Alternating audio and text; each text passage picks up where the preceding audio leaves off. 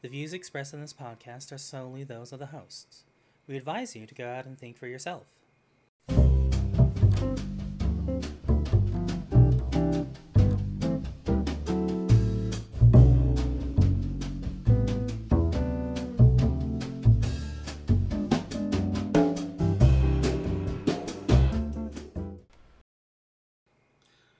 Hello and welcome to Cleyera Conversations on Shinto, Episode 8 A Change of Weather. This is a podcast where two friends and fellow practitioners of Shinto in the Anglosphere, that's the English speaking world, talk about their faith, its cultural, historical, and other contexts, and try to bring knowledge and community to others. As ever, I'm Nyri. And as ever, I'm tired. Ugh. Aren't we all? Hey Doc, where Doc, where the hell have we been? Where have where haven't we been? I think might be a more uh, uh, uh, uh, useful question at this juncture. Um, You and I have been you and I have been all over the map and not on the podcast feed. Yep. Oh my heck. Uh. Well, in, in some housekeeping news on that end, uh, I'm getting published twice. Nyri is getting Yay. published thrice, and that's all this year, everyone. Yes. Oh, heaven above. So, uh, the first one that I want to talk about is one of the two anthologies that Nyri and I are both going to be involved in. It's called Emptied Spaces.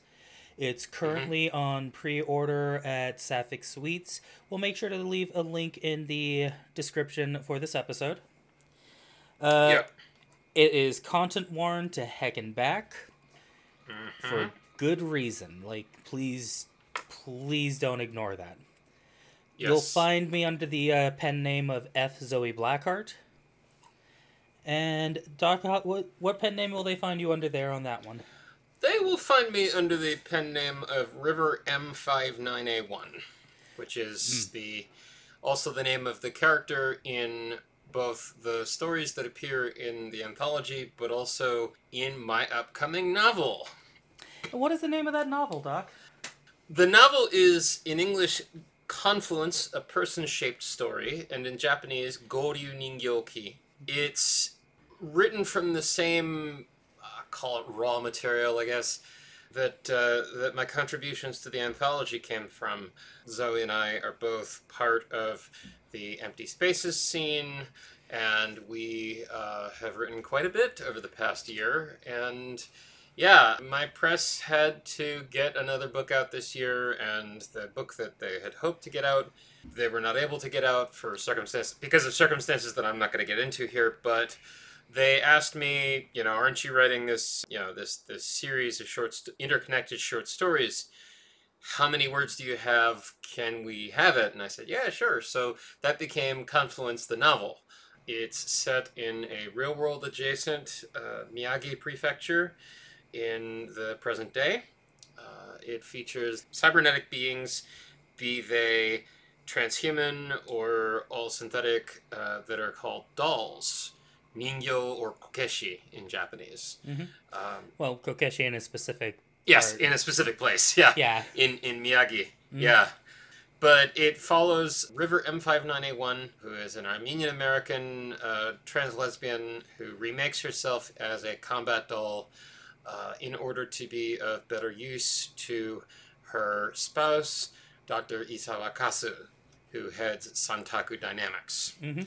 And so it's sort of a story of uh, intrigue and action, but also uh, measure of introspection of you know what is truly important, what is you know when when you face long odds, particularly when you face long odds as someone who someone who benefits from a measure of privilege, but wants to agitate for people who who do not have that privilege, what is a more constructive way of putting that to work rather than simply leaping in and thinking that you can solve everything?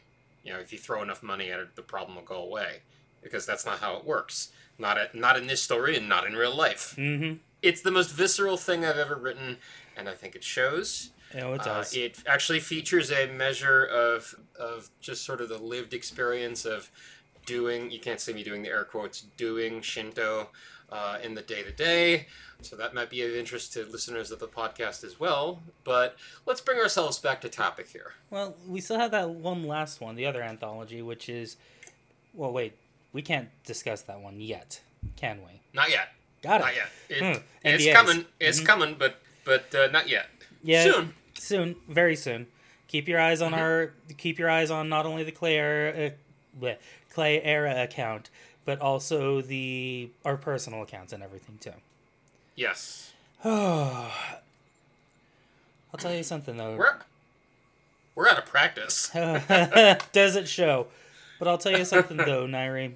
Uh, I woke up this morning and there was fog again. Mm. And let me tell you, how much do I love a good bit of fog. Mm. The seasons are changing. Mm-hmm. And that actually brings us to the uh, topic here: change of weather. Yes. Yes. And well, a while back, like a long while back, we ended up asking you, the our viewers, viewers, listen, listeners. There we go. Listeners. Yeah, there you go. like, like we said, a little out of practice. What what um weather phenomena makes you feel in awe of nature and everything? And again, that ties back to Shinto with uh, big nature energy. And we had a lot of different responses on that and everything, most of which has been buried under our account messages here. Yeah, it, it's been a, it's been a bit of an eventful summer. Mm-hmm. But now here we are in autumn, and Mhm.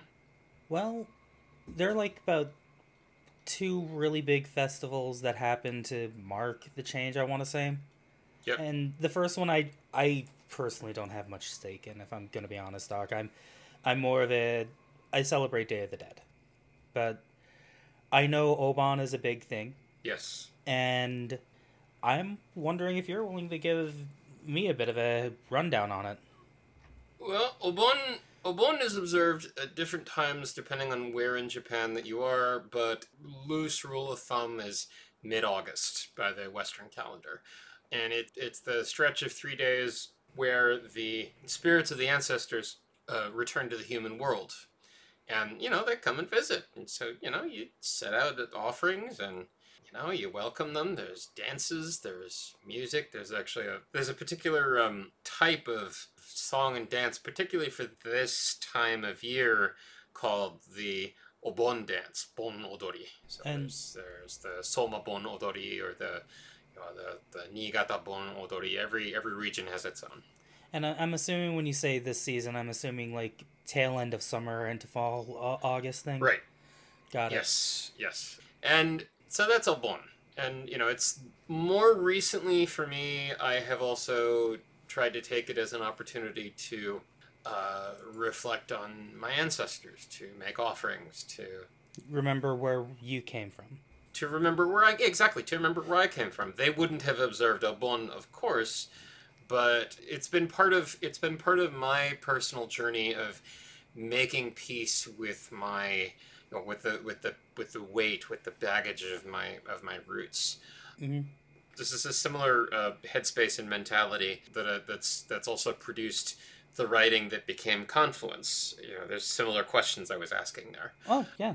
It's this question of you know how do I who are you know as a person who's in exile like twice over because of religion and because of queerness how do I honor the ancestors and do it well uh, despite that And I mean this this sounds like a big reason why I ended up like as again like a white passing Mexican here. Well, white passing yeah, no, white passing Mexican. End up celebrating like Day of the Dead. Cause I a lot of my family hasn't celebrated it. Going back to my great grandpa on my dad's side. It's it it hasn't been celebrated since my uh, great grandma ended up marrying him and well she died and he had some a bit of an emotional break from that and everything but for me it's trying to reconnect to that heritage that i have been lost to and so i still bring out the pictures of the ancestors i bring out the the table to set up a small ofrenda i bring out the i'm trying to remember the flowers now marigolds Oh boy. Like I said, I'm still practicing at this here, folks, and everything. But I bring out that I, I light incense. I bring out my, my ancestors' favorite foods, and I pray. I say, "Hey, I hope you're well. If you're feeling up to for a visit, come on down." And it's been very nice, and it's kind of come to the point where like another one of my uh, friends, Carmela, who you've probably seen in the live chat when we did the uh, Cleyera episode live. Uh, Mhm. She and I have talked about this, and I was just like, man, I I celebrate like a Buddhist. Is that okay? And she's like, so I have some cousins who celebrate like a Buddhist too. They're Buddhist, and I'm Catholic. Who cares? And it's just kind of that trying to connect back to your family, trying to con- connect back to your ancestors, trying to connect back to where you came from. Yeah. And there's again singing, music, dancing, face paint, a lot of face paint, but that's that's more towards the end of October here. And Yeah. I I kind of am, am amazed at the parallels between Obon and Day of the Dead, but they are different things. Yes. And that's also another reason why I don't celebrate Obon because it's I have my own thing there that I feel a call to and a responsibility to because of my great grandma. But moving from August and winding back from October, September rolls around, right? Yes. And a lot of times in September, especially with my family, it was always, hey, back to school season, her- da- da- da- da," because, oh, hey, teacher's kid. hmm And Labor Day, all that jazz and everything. But with regards to Shinto, there is uh, Tsukimi, yeah? Yeah. Moon viewing. And that's a Harvest Moon Festival, isn't it? Yeah. It's the Japanese development variation, you know, call it what you will, on the Mid Autumn Festival, which is a broader East Asian observance. Mm-hmm. And well, the the part that I generally remember the most is uh, going out, taking a look at the harvest moon, writing poetry, getting a little bit drunk hmm because poetry and drink can go well together, folks. But Yep. there's there's more to it than that than everything. And again, I am deferring to you because you have been practicing at Shinto longer than I have. It's in the broader East Asian observance. You have things like mooncakes and so on. Mm. Um, in contemporary Japan, you know, there's there's stuff that in recent years has become a fixture. You know, I, I, I remember when I got there, it was right before Otsukimi, and I had a friend who really, really, really wanted me to go to McDonald's, and I, I was kept telling her like, no, no, I didn't come halfway around the world to eat at fucking McDonald's, but um, but uh, uh, apparently McDonald's does an Otsukimi burger. Wait, and that's really? like become an yeah that's become an otsukimi fixture for some particularly younger folk in japan. Um, yeah that's like that's wild to me. Yeah that we have you know contemporary western burger chain is also getting involved in otsukimi I mean, market to the audience, I suppose. Like yeah we're gonna we're gonna have to do like a fried chicken episode and come Christmas. oh man yeah not, not quite shinto but still worth mentioning oh, absolutely. It's also generally how I celebrate Christmas anyway these days. But yeah like we a, a Chinese American friend of ours, and not naming names because we don't want to dox her, Mhm. is is probably one of the most delightful, one of the more delightful people to talk to. Ended up showing us a uh, mooncake beef Wellington. oh man the mooncake beef wellington it was such a weird thing, but it like this makes perfect sense, you know. yeah yeah And again, we kind of want to try it Oh, me too.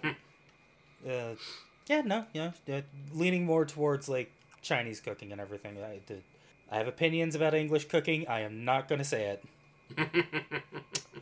Anyway, anyway, but like, we were talking like a lot about the historical context on how this festival came over to Japan and everything here, and well, a lot of like the sake and everything here and the dango. The there's a specific name for the dango. I can't remember what it is, but it's a pure white one, you know. Uh, is that the I forget? Is that the mitarashi dango? I think so. I'm not entirely sure.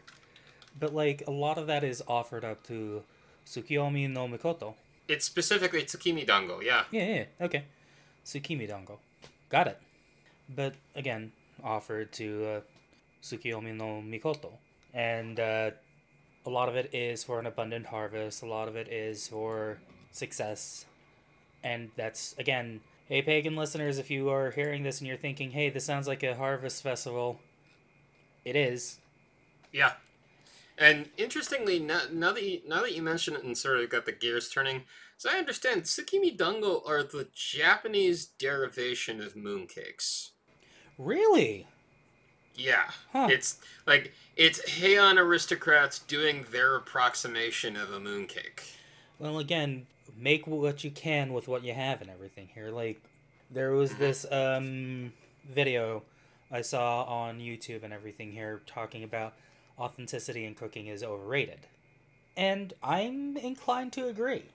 Like, a lot of what is considered Italian cuisine in America is Italian immigrants making do with what they can get. And Yeah, yeah, I'll- exactly. and I'll be honest, I don't mind some days breaking out the uh, pecorino romano and just like go into town making a cacio e pepe. But real talk, spaghetti and meatballs is still Italian. It's just Italian American. I mean, my So- people did that with tahini. You know, Mhm. back when tahini was not easily accessible, they would make the same stuff, but they'd make it with peanut butter. So you there's such a thing as in in Armenian American cuisine, there's peanut butter churek, even though you can you can make you can find tahini reasonably easily now in the U.S. But like I grew up with peanut butter churek, and that's that's valid. That's you know that's okay. Exactly. Like, why shouldn't tsukimi dango be the substitute for mooncakes? Yeah. Not to mention if you you know if you're gonna and I worry this this is something you know, just to briefly sidebar here, I worry that this is something that I see in some of the circles that you and I run in. People fixated on exactly correct, exactly proper, no room for variation or improvisation driven by exigency. You know? Oh, yeah. And And they get hung up on that. Mhm. And what you wind up with, like to go back to cuisine, you wind up with the no true Scotsman fallacy. exactly. You know, no no true Scotsman dot dot dot and it can it can run away with itself and we'd be here till the cows come home. Now, there's stuff that's driven by need. There's stuff that's driven by opinion. There's stuff that's driven by time and climate. You know, really we're not gonna we're you know, it's the intention ultimately as as Zoe and I have often have often said on this podcast, it's the intention that matters the most. And beyond that, as long as you make your best effort, the gods will understand. Yeah. And I further on that same note here, a lot of times when we are talking about harmony with nature and harmony with oneself, that means living sustainably. Exactly. It's perfectly fine to make do with whatever rice you can grow in the area and pounding it into its own kind of rice flour to make dango. I don't think there's going to be much of an issue with that or anything. It's just going to taste a bit different than what is normally acceptable. Well, Yeah. normally available, I guess. Yeah. And I'm blessed because I'm in a place where I can just go out and buy rice flour and everything, and that's becoming more and more common these days. But I can tell you, if I was out in Oklahoma, that would be a different story. Mm-hmm. Mm-hmm. And so now moving on from Tsukimi, which tends to land in like mid September to early August kind of area there, right? Wait, early early October. Wow. Yeah, it's sort of it's a little bit variable, but it's it's like mid to late September. And and actually why is that, Doc? Uh, my recollection is because it was uh, because it's it's a lunar uh, observance rather than a lunisolar observance. Exactly. Yeah, it's the same with Obon. And that's actually, you know, if you go a little bit further back to, to Tanabata, this is also why Tanabata is 7 7, and in most places in Japan, that's now July 7th, but some places like Sendai still observe it at the beginning of August. Yep. Because that's how you translate the date. That's how you, like, you, you convert the date uh, Mhm. from the lunar into the lunisolar. But yeah, uh, Tanabata, or no, um, uh, uh, Obon and Otsukimi and I think a couple other some of the other like major ones that that will vary depending on depending on the calendar for a given year. Um, the joy of working between calendars. Uh huh.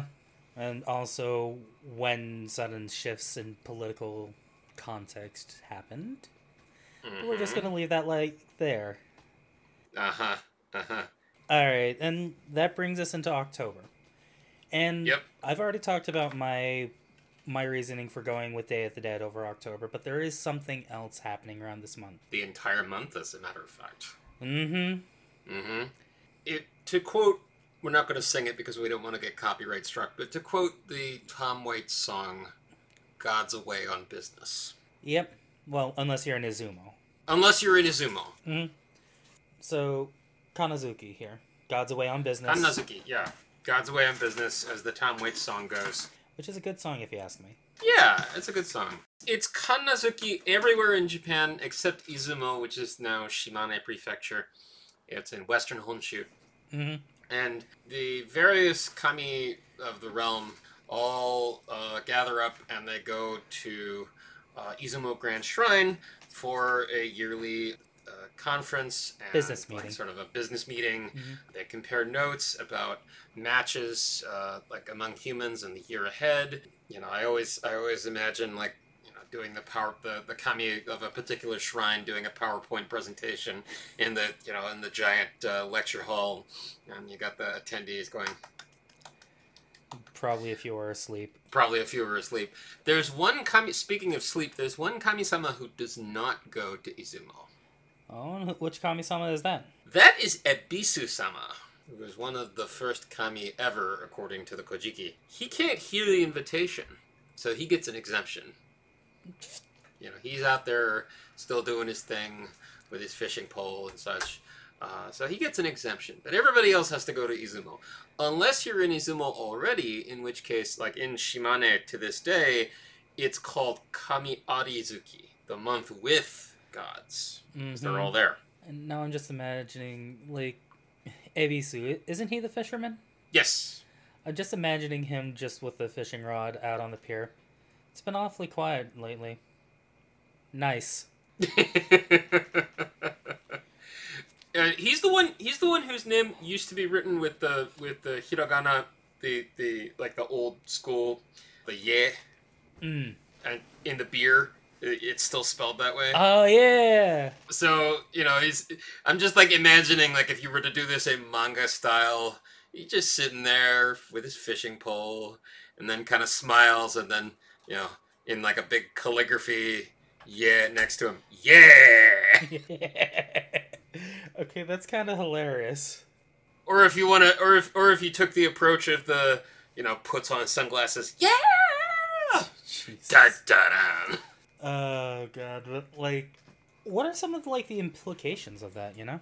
Oh, um, there's different takes on this that I've heard. It's actually, it's actually quite interesting. It's uh, this gets into stuff where you know the old uh, chestnut about uh, uh, Shinto doesn't have theology is not quite true because I've heard so many different takes on what happens in Kannazuki. Well, There's well, one of them is that you know there's this question of okay, say I go to a shrine during Kannazuki, is anybody there to hear me? God, given how I've been praying lately for any looks on a job lead, that's that's been on my mind. It's you know, and some people will say, well, you know, no, they're away on business. You know, it's like it's not they're not it's not that they've abandoned you. It's just like you know they got the they got the answering machine, right? Mm-hmm. They've got the, the divine answering machine. Like the way I like to imagine it is the is like along the lines of a different take, which is that the the kami-sama's sort of retainers, their retinue, their reta- their you know their otsukai, the kenzoku or, or what have you, Handle the messaging. yeah, komainu, komaneko, Yeah. etc. Uh, handle the messaging. Like they'll run the messages to the kami-sama who's in Izumo at the time. Because I mean, it's not. I, I've been to conferences before for different reasons. It's not Mhm. always just going to business meetings all the time. Yeah, sometimes you're drinking. oh heavens! There is a. Oh man, there is a. There is a, uh cybersecurity convention out in Nevada where there is a lot of drinking involved. Mm-hmm. and rather in- impressive creativity with the with the discipline, if I may add. Uh huh. I, if you know, you know, folks. Mm-hmm. Mm-hmm. Yeah, that's sort of the sort of the idea that I that I tend to run with is the you know they've got they've got it's not just the kamisama and nobody else, right? They've got a retinue. They've got people who work for them, so they'll handle your messages. And really, if you think about it, like, okay, you know, you and I here in the Anglosphere, we've got our own little household altars and so on. You know, how does that work, right? Because we're not at a shrine. Mm-hmm. You know, ideally, you get your your ofuda, your amulet, from a shrine, and it's got like the essence, a little bit of the essence of the kamisama, and so like that's how it that's how it's usually explained as working. But we are very, very, very far away, you and I, from Mm-hmm. the places of our gods. And so I don't particularly worry too much about this month. Yeah, because I figure I figure it's familiar territory. Yeah, like my only concern is again, I'm frantically just going, okay, I need to find. I, I have some needs that need to be met and everything here. And it's just a bit of bad luck on my end that I have lost employment around this time of year. And so I just kind of have to recognize they're going to get back to me as soon as I can, as soon as they can, and everything here, and it's going to be okay. Just relax, Yeah. maybe figure out a spooky costume. Mm-hmm. If needs be, reach out to uh, one of the partners' um, divinities. Mm-hmm. Make sure you dust the shrine. Right. I, I, I'm sorry, that's, that's just like a courtesy thing I want to say here. Make sure it's clean, please. Yeah. Yeah, that is a thing. That is a thing that uh, that is important. You know, of course, like the, the part of the year where you're, it's most famously the clean the altar time of the year is the right before the new year, of course.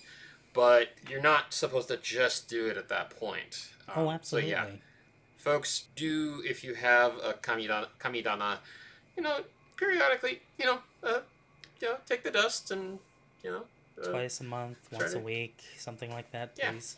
Yeah. please. I mean, I, yeah, I, I learned that the hard way after after much, um, shall we say, side eyeing uh, from on high um, some time ago. um, but you know, you got to do what you, you know. Of course, we, we got to do what we can with what we have. But yeah, you know, take care of it. Even even if it's in the middle of the month where the, all the gods except for one have all gone to Shimane Prefecture. Mm-hmm. You know, try and keep good house. And yeah, and that's that's where we are as far as festivals go and everything. But Yep. let's take it a bit back from like the festivities here and bring it a little more grounded to the day to day. And I mean, Yes. even even this is still grounded in the day to day when you think about it. Yeah. But like, Yeah. we're talking about the weather too. And I opened this with talking about the fog here out in the uh, well Pacific Northwest, just uh, west of the Cascades and all that jazz. And there is nothing more glorious or awe-inspiring than the fog. And I personally like the fog. I know there are a lot of people who don't. I think they're wrong, but they have good reasons not to like the fog because it's dangerous. Yeah, it's kind of difficult to drive in. Mm-hmm. It's a bit of a complicated thing when you are trying to do your day to day. It's just something that happens and you have to accept that it happens. And I find that powerful. In one way, it is a way to remind myself to slow down and take it a bit easier. On the other side, it is calming. It is nice to just crack open a cold brew, sit out on the front porch, and just watch the shapes swirl in front of you. Yeah. And I and I I like since starting to live here in the Pacific Northwest and everything here, I can really appreciate the regularity of the fog. When I was back in Utah, back up in Ogden, there was one year where the entire city turned into Silent Hill. And it was just glorious. It was for an entire week in October. I can't remember which year, but it was nice. It was just nice. I swear to you, I saw a pyramid head on campus that day. But what about you, Doc? What about what what fall weather brings you that same kind of peace? Hmm. You know, it's well, fall weather specifically. Fog, I could point to certainly. We don't get it nearly as much as you do over there. It's it's a little bit complicated here because you know this is the edge of the east coast, but also you know you're not too far away from the Great Lakes, so you're not going to have as much. You're not going to have the kind of fog that you might like closer to the Atlantic, like in Philadelphia where I'm from. Mm-hmm. You know, and I miss that. But you know, one of the things that really I have taken great comfort from, despite the fact that I often feel like, like incredibly like an outsider in this part of the state and in this part in this part of the country, really, is there's a place, you know, in the, in the middle of nowhere, just north of the state line with Maryland, called Mount Davis. Way, way up. It's the highest place in Pennsylvania. Hmm. And seeing the leaves change there is somehow sort of I, I've found it to be moving. I've found it to be meaningful. And not only that, but you know, it's not just one kind of tree that you can see from the observation tower that's on Mount Davis. There's there's a lot that does change. So there's a lot of maples over there, and the local the local old, old order Mennonites Mm, yeah. make a lot of money off of maple products, maple tapping. You know, the trees have these these tube this tubing that webs them. You know, if you don't know what you're looking at, it's a little bit like why is everybody why, why are all the trees tied up? But it's just it's a lot more efficient than tapping every tree one at a time and putting a bucket under each one. So the, the, the, there's a there's a variety of there's so there's a variety of these of these trees. A lot of them are in the area are maple trees, but they're not all maple trees. And there's this one evergreen. I think it's a spruce. I'm not sure, but uh, I, I always call it the lone pine because in the sort of the 360 degree sweep from the observation tower on Mount Davis, there's the one very very very tall evergreen above the trees that are changing. Mm. And while the change of the leaves as a marker of the change of the seasons is something that I find great awe and comfort in, somehow also the pine that's standing above them and and is not changing is something that I also find particularly meaningful. No, So yeah, that makes sense. Sort of this part of the world. Um, yeah, yeah and there were there were uh, observances that my my partner and I had attended. You know, this year we're not going, unfortunately, not going to be able to because circumstances have intervened. Something that I always found interesting in terms of the human aspect was in that part of the state there are these festivals.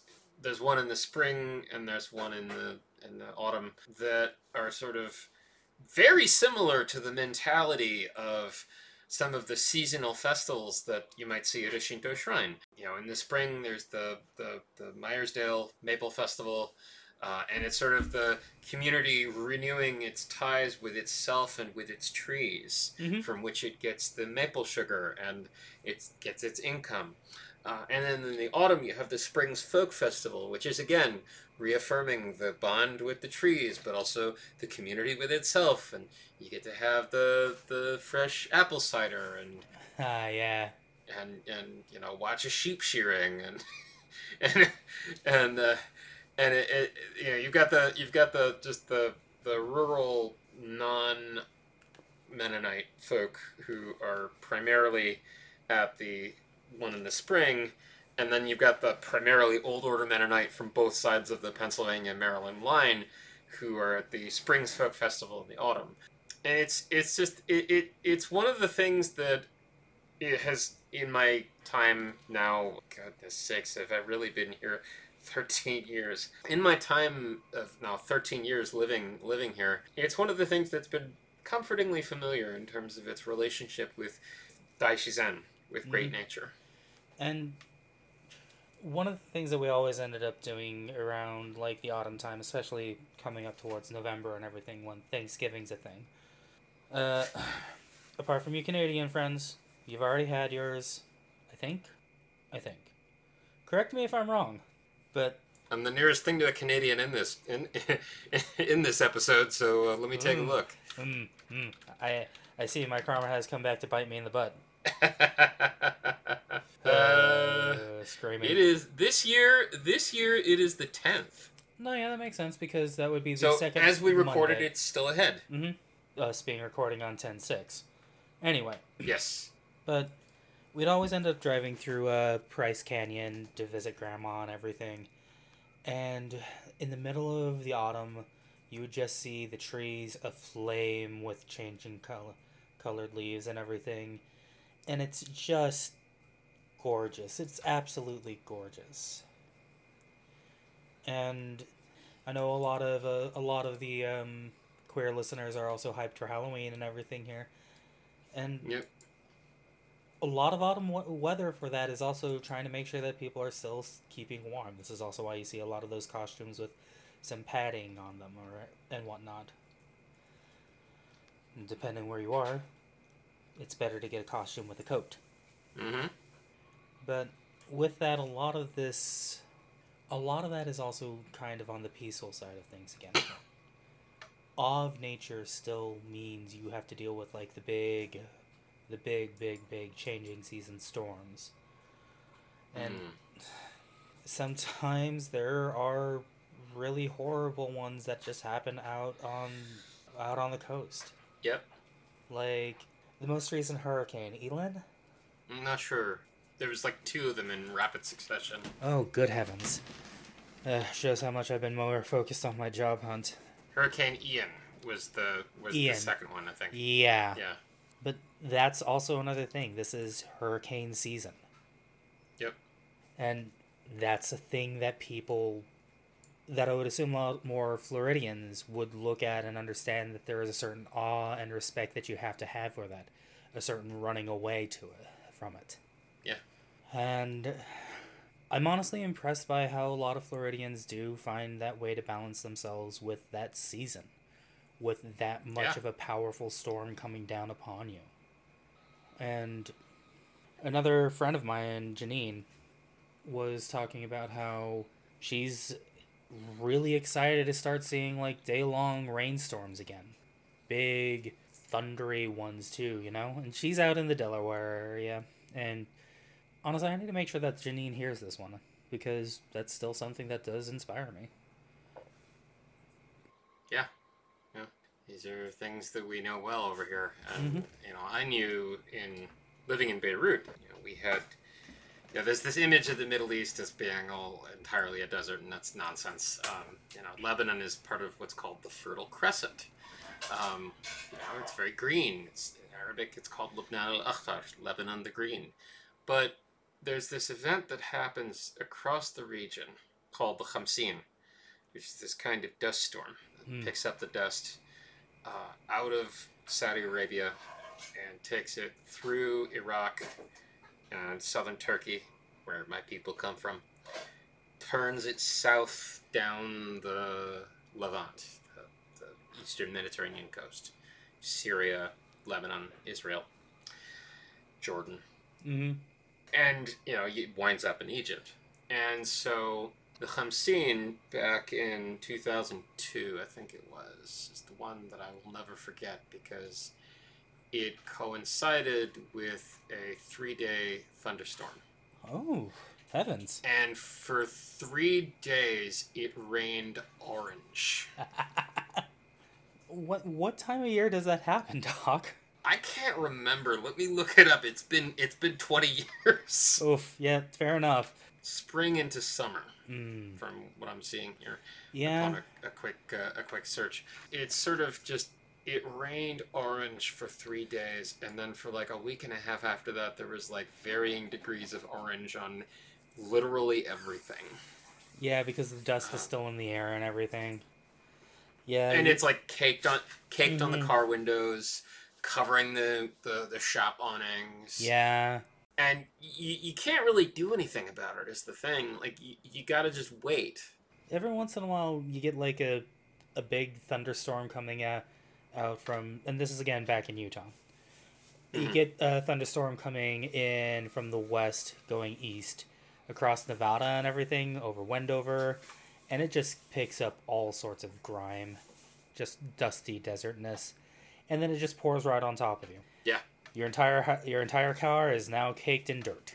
You don't know how, you don't know why.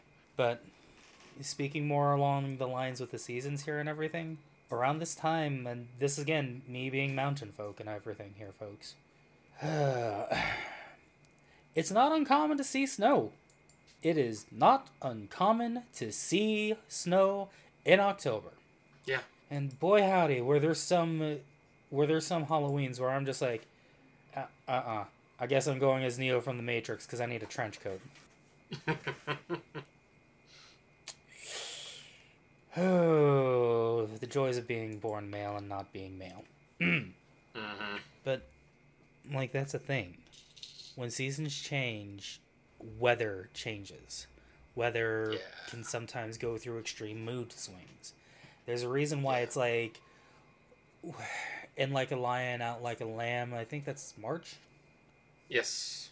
And March in its own right is a change from winter to spring. And now here we are again, changing from summer to fall, summer to autumn. Yep. There's big storms happening all around the world, and, well, some of it is honestly kind of terrifying. Yeah, it's not. Uh, you know, climate change isn't making it any easier.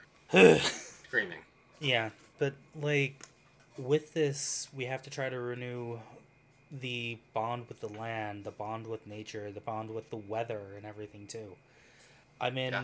I'm in the Pacific Northwest, and there's a lot of ciders popping up on the shelves because guess what? We have a lot up here, apples. Yep, apples.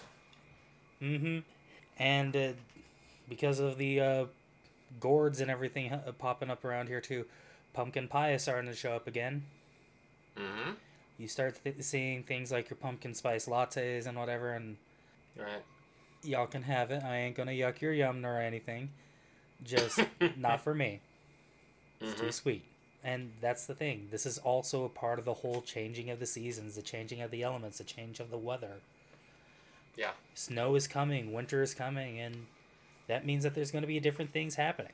You know what I mean? That's just kind of the big reason why we decided to talk about the weather this episode, isn't it? Yes. Yes. This is the time of year for it, or Mhm. one of the times of year for it. And it's not just the spooky season, folks. It's just a time of change. Yes, and things are going to change, and you know that some of it is not going to be as easy as others, uh, and that's okay. Mm-hmm. You know, we just have to. We it is not for us to ask for it to be taken away, just that we be made equal to it, like we always say. Yeah, and there are, and it's okay sometimes to falter from that, to falter from being made equal. It's difficult. Like I, I guess I want to just take this moment here at this time to tell you, dear listener, that you are good enough. That amidst all this change, all this weather happening, amongst all the change of the seasons, the change of the guards, the everything that's coming up in front of us here, you are enough Yeah. just try to take it one day at a time and because that's all we can really do on our end weather the storms enjoy the calm weather drink good tea and coffee and soda pop if Mhm. you're into it and be happy try to find a way to make your happiness happen because that's still part of being harmonious with the world anyway i think that's all i got on my end how about you doc I did want to add, for the in the interest, of, you know those who might want to hear a little bit of a different take on some of the stuff that we talk about on here. I was interviewed by Jane Nakata of Transformations with Jane. Mm. Her podcast, uh, it's, it's it's its own thing, and it's you know it's not Shinto focused, but she had me on to talk about having found my purpose in Japan and that day at Osaki Hachimangu in 2005. Yeah. Um, so that's that's newly up, and we'll put a link in the in the uh, description, and you can go listen to it if you'd like. well until then Yes. Until then, where can they find you? Well, so you can find me at fox underscore named underscore Zoe at twitter.com. My pinned tweet still holds all my other information there, including my uh, Telegram chat and everything. I'm also going to start seeing about building my own website here shortly from scratch. Oh hell yeah! And what about you, Doc? Where can they find you? Uh, at Riverside Wings on uh, Twitter, Twitch, Patreon, Facebook, and most recently Cohost, which is sort of a it's a new blogging platform. I would compare it to Ah, Tumblr and LiveJournal at their best. And I will be having uh, my new book, Confluence: A Person-Shaped Story, out on the 18th of November. But pre-orders are already up for people within the U.S. who uh, are going to buy the paperback. Mm-hmm. And speaking of which, I need to make sure I can get twenty dollars your way for that, just as a birthday present. Oh. You right, good, Doc. But anyway, Anyway, so on that note, stay curious, stay in awe of nature. We will see you next time. later.